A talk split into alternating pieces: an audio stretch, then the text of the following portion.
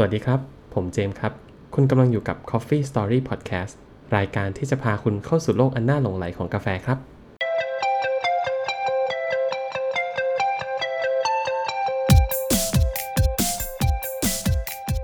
สวัสดีครับคุณแบงค์อ๋อสวัสดีครับคุณเจมส์โอ้หายหน้าหายตากันไปนานนะเราสองคนนะครับนั่นสิเหมือนคนไม่รู้จักกันแล้ว เอ้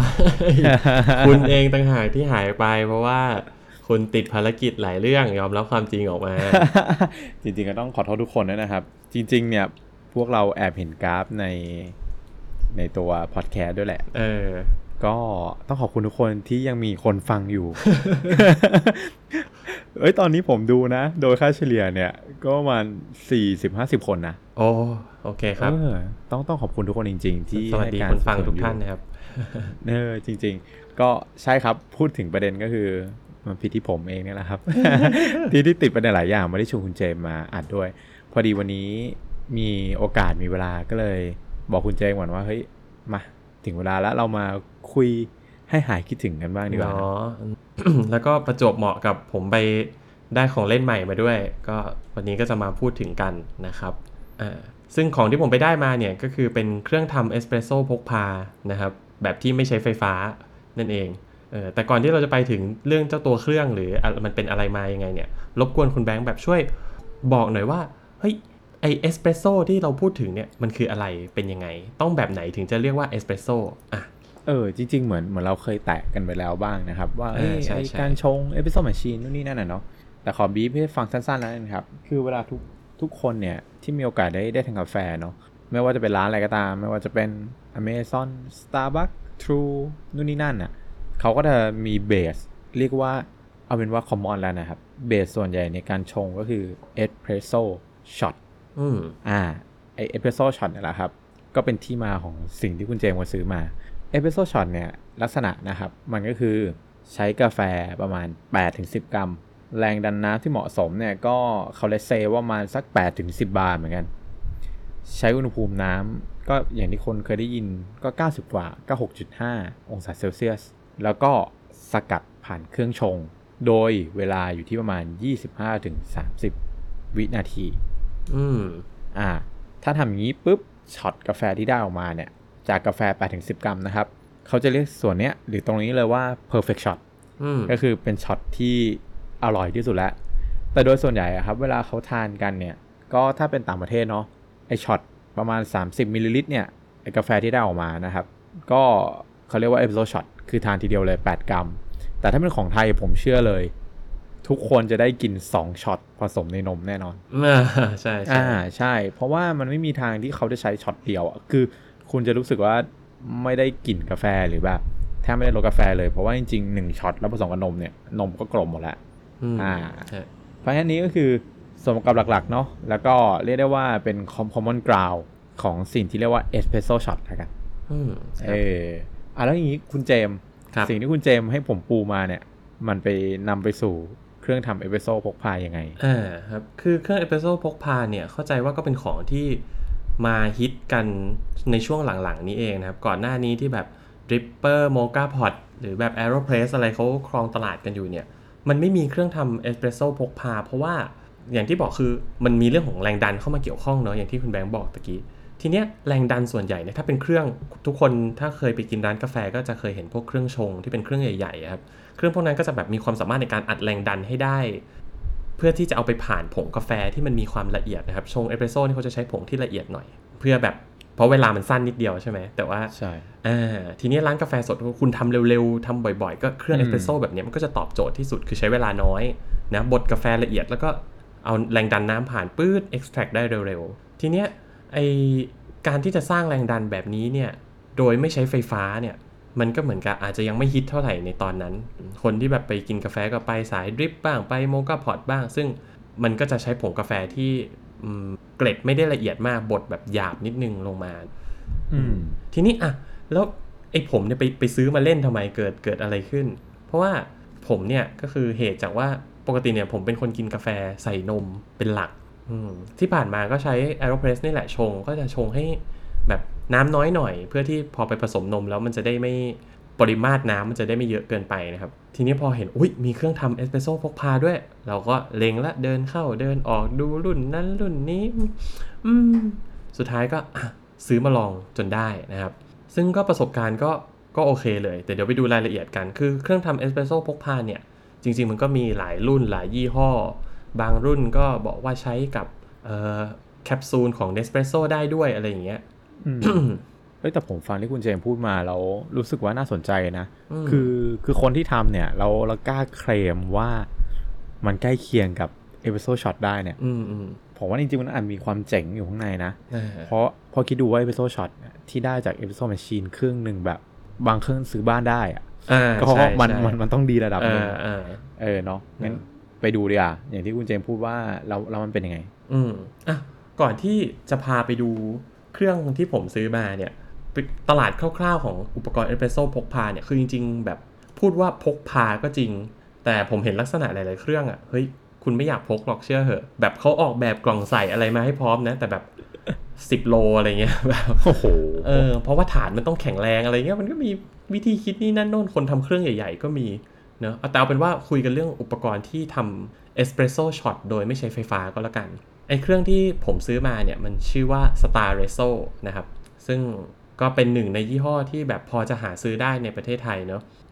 มันก็มีหลายรุ่นเหมือนกัน ผมก็ไปซื้อรุ่นเอ่อ SP 300 ชื่อรุ่นว่า SP 300 ชื่อรุ่นจริง ๆ มันชื่อ Mirage หรืออะไรสักอย่างประมาณนั้น Star r e s o Mirage ก็ไปซื้อมานะครับ ก็หลังจากที่ลองใช้งานเนาะเออลองตั้งค่าบทละเอียดดูลองชงดู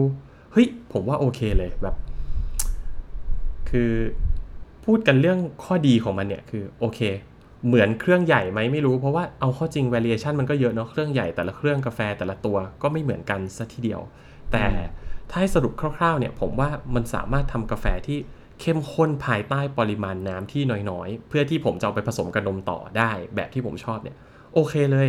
อืมอืมไม่แย่ไม่แย่นะครับ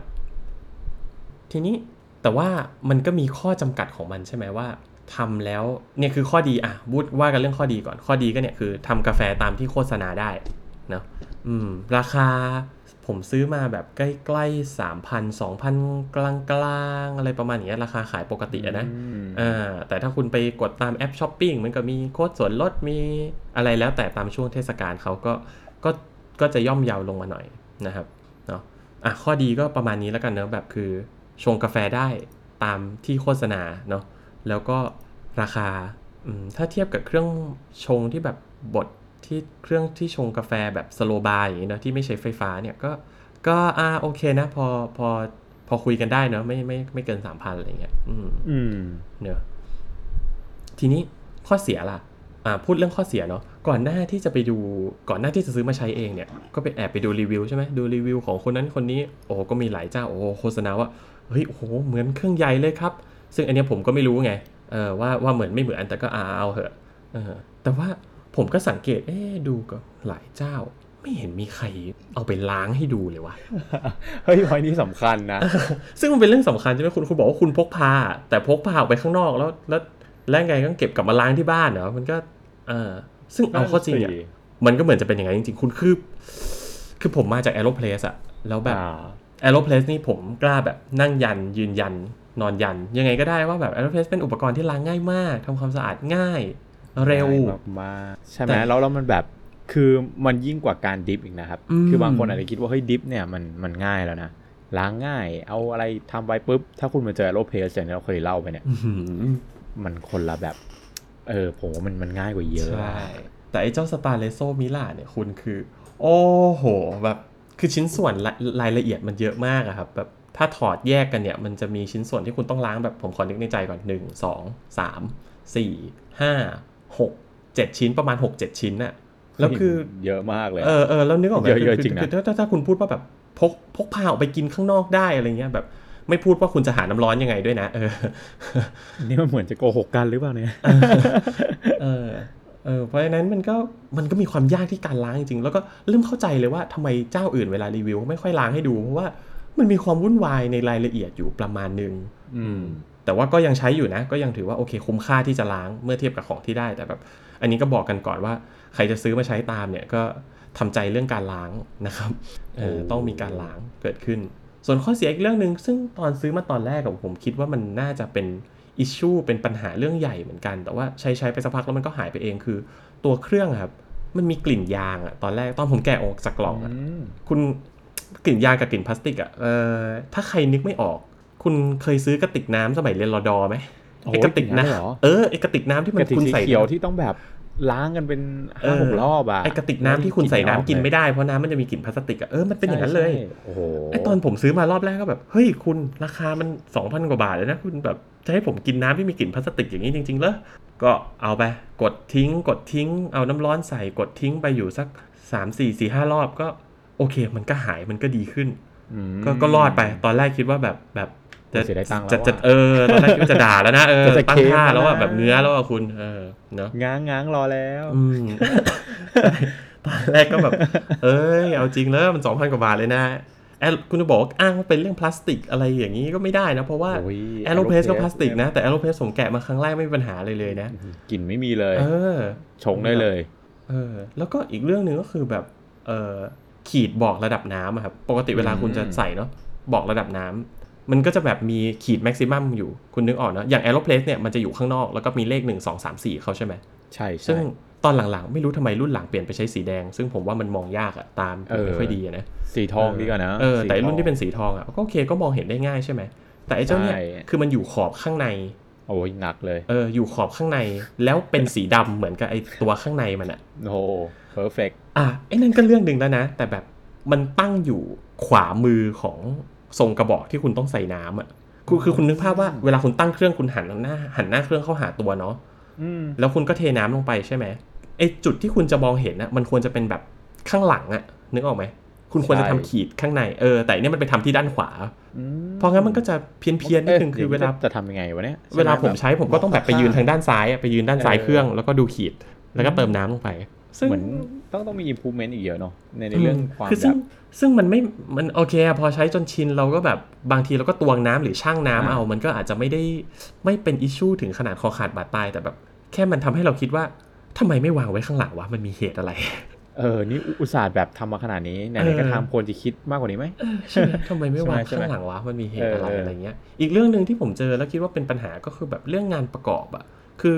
ไอ้เจ้า Staresso Mirage เนี่ยมันเป็นเครื่องแบบที่มีขาพับเนาะเวลาคุณจะชงเนี่ยคุณจะกางขาออกมาแล้วตั้งขากับพื้น นึกภาพเหมือนอืมเหมือนขาตั้งกล้องแต่ว่ามีแค่สองขาอะไรประมาณเนี้ยครับเออแต่ว่าไอ้ตัวที่ผมได้มา ขาข้างหนึ่งอะมันหลวมกว่าอีกข้างหนึ่งแบบเห็นได้ชัดเลยอะอืมเออ แล้วเวลาตั้งจริง ๆ มันก็แบบมันไม่ได้เรียบลงไปกับพื้นอะคุณ คือแบบมันมีจุดให้โยกได้ฐานไม่ดีนิอะดดิหน่อย เออ ซึ่งผมเข้าใจว่าอันเนี้ยคือโอเคแหละถ้าถ้าดัดหรือแก้ไขอะไรสักนิดนึงมันก็คงได้ แต่แต่ผมก็ข้องใจเรื่องการ QC ของเขาจ QC ริงๆหน่อว่ายแบบไหม QC หน่อยไหมว่าว่าว่ามันเกิดอะไรขึ้นนะนะไม่รู้แต่อันนี้คือคือผมความรู้สึกส่วนตัวนะก็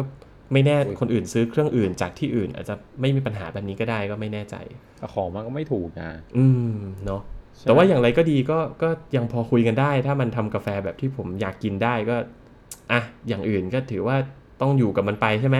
ใช่แล้วอืมก็นั่นแหละครับ ทีนี้เอ่อประเด็นถัดไปเนาะเรื่องวิธีใช้งาน ถ้าใครนึกภาพตอนที่เราบอกวิธีชง Aeropress เนี่ยผมรู้สึกว่าผมอะอธิบายแบบ ไม่ต้องเห็นรูปก็ได้ เพราะว่าคุณนึกถึงไซลิงอันใหญ่ๆอะทุกคนมันน่าจะนึกออก แต่ว่าสำหรับไอ้วิธีใช้งานไอ้เครื่องเนี้ย ผมแบบคิดว่าคุณไปหา YouTube ดูน่าจะเข้าใจง่ายกว่า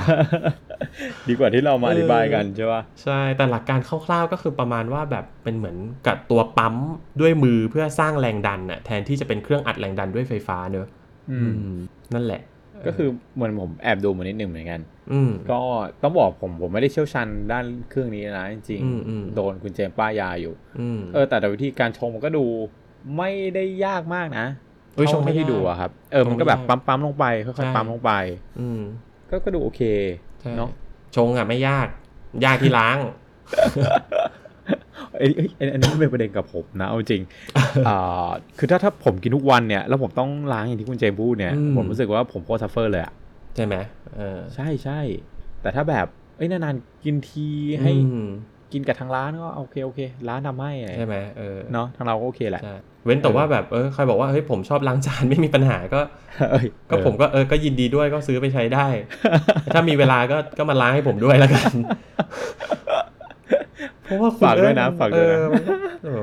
เออใช่มันเพราะว่าอย่างที่ผมพูดกับคุณเจมส์แหละว่าถ้ามันไม่มีข้อจำกัดเรื่องการล้างจานเนี่ย เรียกได้ว่าคุณคุณซื้อได้ได้เกือบทุกอันอะเออซื้อไปเถอะจริงๆ บางอันมันเออยากมันไอตอนทำยาอะกที่ตอนจะรีวิวไอคนรีวิวไม่บอกไงอืใช่ไหมแต่ว่าเวลาแบบเสร็จแล้วแล้วคุณต้องมาล้างอะโอ้ชิ้นส่วน ยิ่งชิ้นส่วนเยอะก็ยิ่งแบบนะอืมเฮ้ยถือว่านี้คุณเจมส์ได้ให้แบบข้อแนะนำหรือ suggestion ในเนอะในเรื่องการใช้งานนี่ดีมากเลยนะเออเพราะบางคนอะเออจริง ๆ ผมว่าก็เป็นเรื่องของทุกๆอันเนาะเขาก็โชว์ส่วนที่ดีๆอะอืมให้คุณเห็นแหละ แต่พอมีส่วนแย่ๆนิดนึงเขาพยายามปิดๆมันเนาะเออ ใช่ก็ก็ถือว่าได้เห็นแล้วใช่แล้วก็สุดสุดท้ายก็จะเป็นทางเลือกของของผู้ฟังแล้วเนาะอืมว่าจะไปทางไหนดี เออ เอางี้ก่อนจบ ผมอยากให้คุณเจมส์ฟันธงหน่อย ว่าการซื้อหรือไม่ซื้อตบโจทดีย์เออซาเลเหมาะกับใครแล้วก็ซื้อหรือไม่ซื้อดีอะไรอย่างงี้ใช่ใช่ไหมใช่เอาแบบขอขอ sum up อะเอออืมเป็นแบบ executive summary ว่าเฮ้ย สุดท้ายแล้วจากที่ใช้มาเนี่ย มันเหมาะกับใครอ่า เอออะไรยังไงเนาะใช่ถ้าลงตัวที่สุดผมว่าต้องเป็นคนที่กินเอสเปรสโซช็อตเป็นหลักอ่าหรือกินกาแฟนมเป็นหลักอะอย่างผมเป็นอืมประเภทนี้เนอะกินกาแฟนมเป็นหลักอ่าถ้าชอบล้างจานด้วยควรพิจารณาเป็นพิเศษอ่าขึ้นอยู่กับงานอดิเรกอะโอเคใช่ถ้าชอบถ้าถ้าชอบล้างจานด้วยก็จะดีขึ้นอะแต่ถ้าเกิดคุณปกติกินอเมริกาโน่อยู่แล้วเอออ หรือแบบไม่ได้ต้องการกาแฟช็อตเข้มข้นมาก หรือแม้กระทั่งคิดว่าจะพกพาไปกินนอกสถานที่แบบไปตั้งแคมป์แล้วก็กิน แล้วกินอเมริกาโน่เป็นหลักด้วยนะ คือกินกาแฟไม่ใส่นมเนี่ยไม่มีความจำเป็นต้องซื้อ ผมคิดว่ามีตัวเลือกอื่นที่ที่ทำกาแฟดี ๆ ให้คุณได้